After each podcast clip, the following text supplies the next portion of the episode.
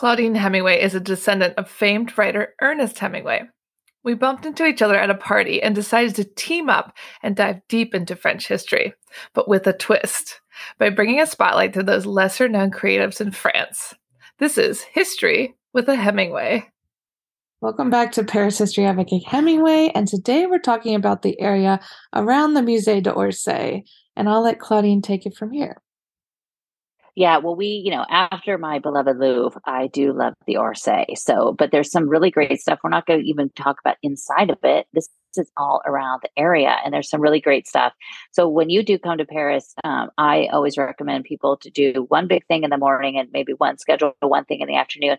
But give yourself that time um, to walk around the area. Like if you're walking to these places, which is the best because the best way to see Paris is on foot but give yourself like i always give myself like 45 minutes to an hour to get places especially if it's in an area that i haven't really spent a lot of time in because i stop so many times to make notes and take photos that i'm always like running behind.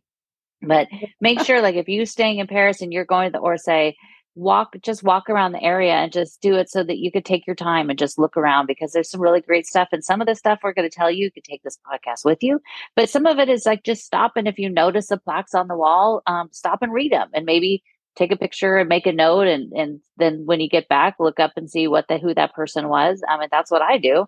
Um, that's my favorite thing to do in paris is just hit the streets and and look around and, and so this one yeah and it's free it's free and you can see all sorts like sometimes like i you know there's streets that i walk down two three times a day that are right outside my apartment and every once in a while i'm like when was that there? Has that plaque always been there? Like you still notice things that you don't you know you could walk the same streets all the time and you still all of a sudden notice something that's always been there you just didn't you know you didn't see it before. So that's always fun because it's paris is just kind of you know it's never ending and for me, that's a historian that loves to uncover all these, you know, I'm still spending every moment of my day doing this. I still am only at like probably the very top of the iceberg. There's a lot to There's cover. Still a lot underwater. There's a lot underwater. But we're going to start right there on the Seine and we're going to stop there at the bridge. This is actually called the Passerelle, which technically the Pont des Arts is as well, but for some reason they call that the Pont des Arts. Pont is bridge. Passerelle is basically footbridge, so it's no cars go on this. This is the Leopold Sédar Senghor. He was it was named after the Senegalese poet and politician on October 9th, 2006, on what would have been his 100th birthday. He was a former member of the French Academy and a promoter of all things French that he loved so much. And he designed, he died on December 20th, 2001. Uh, but this bridge is really, really cool. Um, the first bridge began in 1861 under Napoleon III when the uh, Pont Solferino was built for cars, um, but not now it's just only for people. A hundred years later, in 1961, it was replaced with a metal frame bridge covered with wood from Africa. The bridge that connects the lower level of the Seine to the upper quay has won numerous design awards. And it's really, really cool because if you're down below the Seine, and again, another great thing to do, especially on a lovely evening um, when the sun is setting or any time of the day, is actually walk on that lower part above the Seine.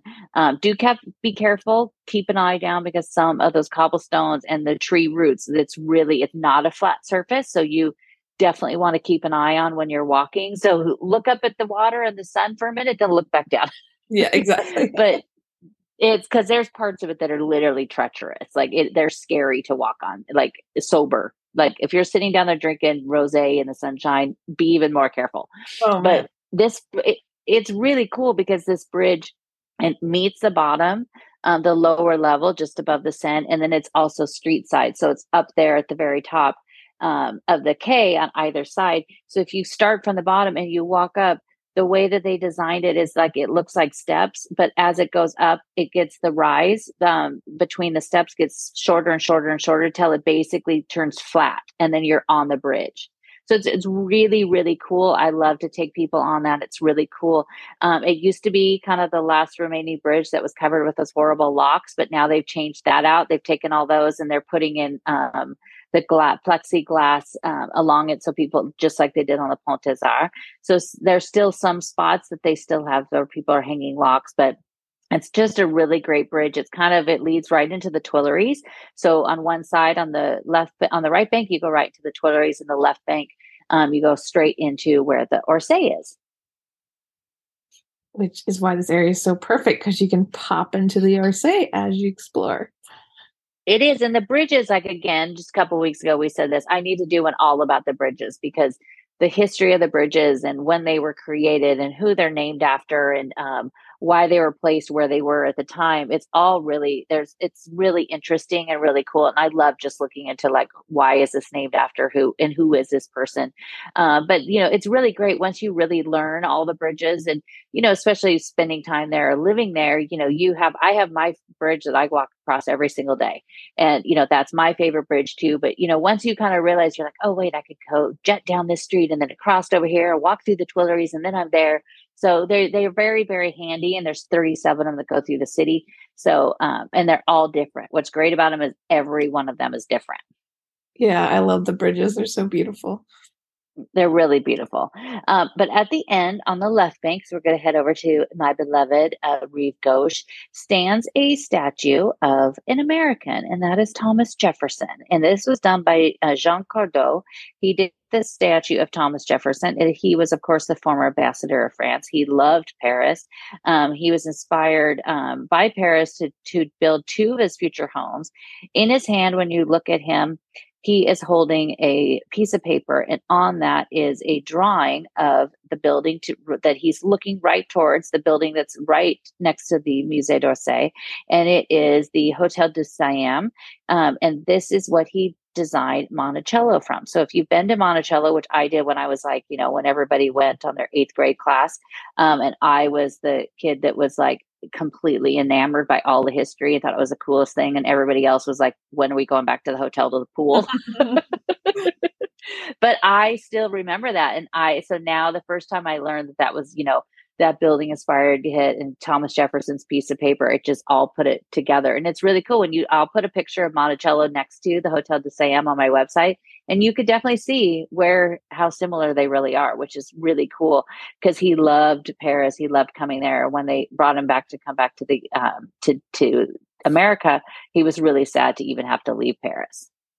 Yeah, they trained like all the diplomats in Paris, didn't they, to give them culture yeah, and like you know, at that time they were really looking at France for support too, because you know, without you know, there's a lot of people now that you know that that go over there and say, well, you know, where why don't they like us Americans? And without America, France wouldn't even be here. It's like, well, actually, without France, America wouldn't be here because France is the one who really helped fund everything for you know and the american revolution inspired the french revolution and basically because of that support to uh, america to get out of england control basically is what brought down france and why the revolution happened because they were sending all this money to america instead of keeping that money in france yeah i think a lot of americans don't know that No, they don't. But you know, that's also you know, I mean, I went, I was in school quite a long time ago, and I don't. I mean, I'm sure we talked about that, but I doubt. I mean, I'm sure they talk about that even less in in the history classes for kids now. Yeah, unless you're a Francophile, you don't really know that stuff. Yeah, but it is kind of like I always I always quickly remind people of that when they make those little comments about, you know, without without America, in World War II, France wouldn't be there. It's like, well, actually. yeah, exactly.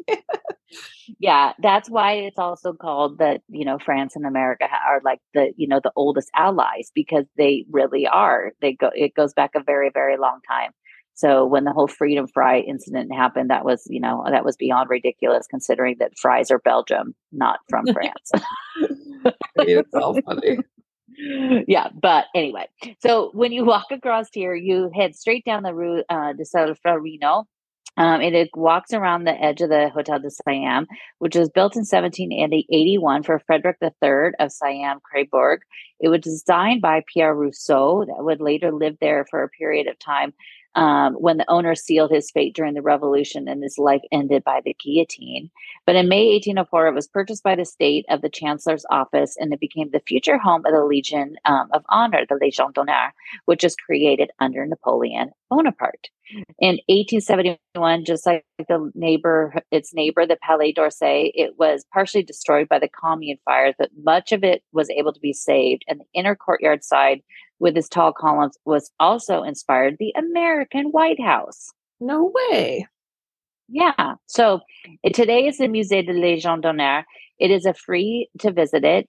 Um, it does have super weird hours. It's open Wednesday to Sundays from 1 p.m. to 6 p.m. And I went there, I think my second visit to Paris, I went there and I had been trying to go back since.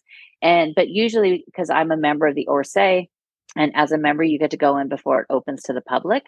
And so I'm always at the Orsay early in the morning. And so a lot of times I go in there and I'm doing my research or whatever I'm doing. And I get out, you know, I go in there at 9 a.m. before it's open to the public. I have a good hour and a half, two hours, basically kind of quiet into myself before the throngs of people come. And then I leave to go whatever else I'm doing. So I'm never really there in the afternoon. Um, so it took me a long time to get back there. I did go back there uh, during the Patrimoine weekend, that, that third weekend in September. That's my favorite.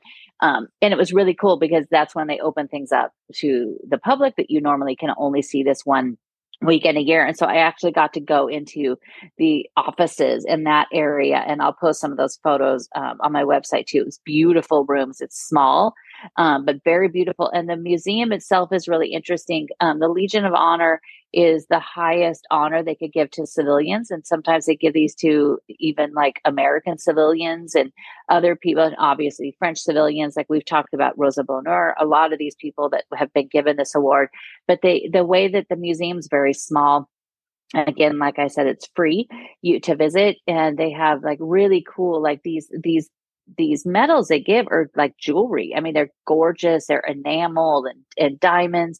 They have huge portraits of some of the people that have been given these awards. They have huge things dedicated to Napoleon because he's the one created. It's a really, really cool museum. And it's not, again, like I said, it's small. So it's not going to be a huge, you know, suck up all your time. Go to the Orsay. Um, and then after the Orsay, go to lunch and then and then pop back in there because you know it's free and why not Exactly. You should definitely stop in. It has to be visited at some point on your trip, whether it's the third or fourth trip.